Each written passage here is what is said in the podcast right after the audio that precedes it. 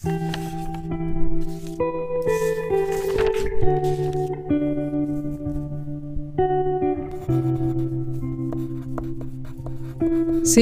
Büyük Maxim Gorki, Şu anda elimde mektubunuzu ve çok değerli müsveddelerinizi tutuyorum.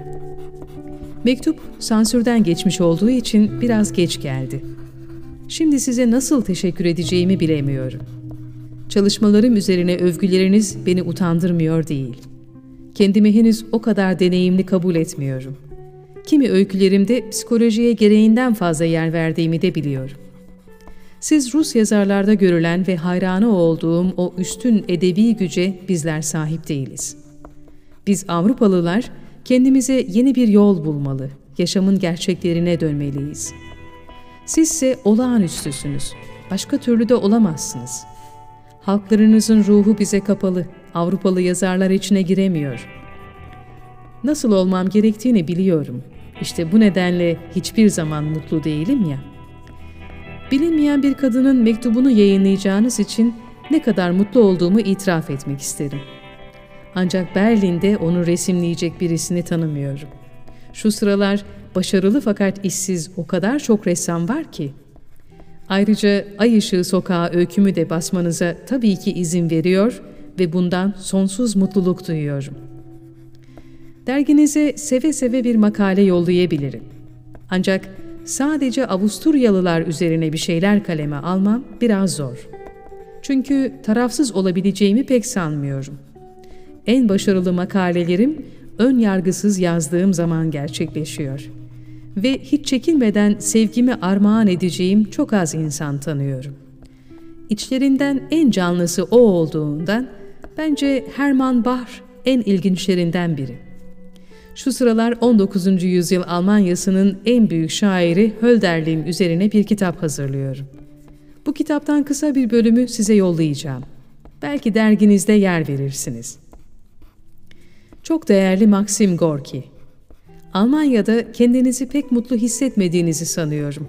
Bu beni korkutmuyor değil ana vatandan çok uzaklarda bütün ümidini yitirmiş ve buna da inanmış bir toplumun ortasında tamamen kabuğunuza çekilmiş, kendinizi çok yalnız hissettiğiniz anlar olmalı. Hiç olmazsa çalışmalarınızın size mutluluk verdiğini ümit ederim. Çünkü şu günlerde Almanya'da sizin seviyenizde bir insan bulacağınızı pek zannetmiyorum. En iyileri kendilerini geriye çekti, görünmez oldular.'' genç toplum nasyonalist çılgınlığın peşinden gidiyor.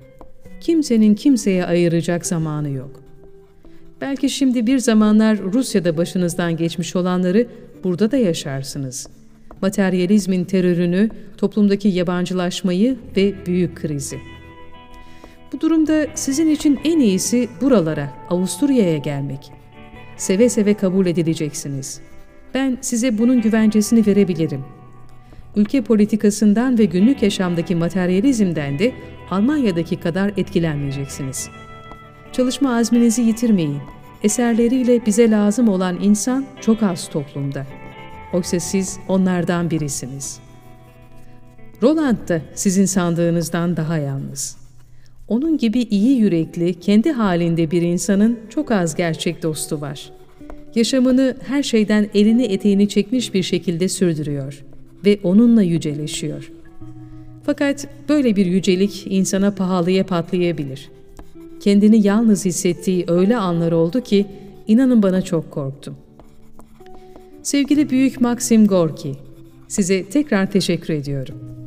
Bir gün sizi ve eşinizi ziyarete gelmek isterdim.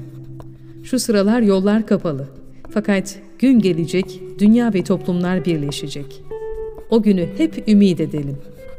Size sonsuz hayranlık duyan Stefan Zweig Salzburg 26 Eylül 1923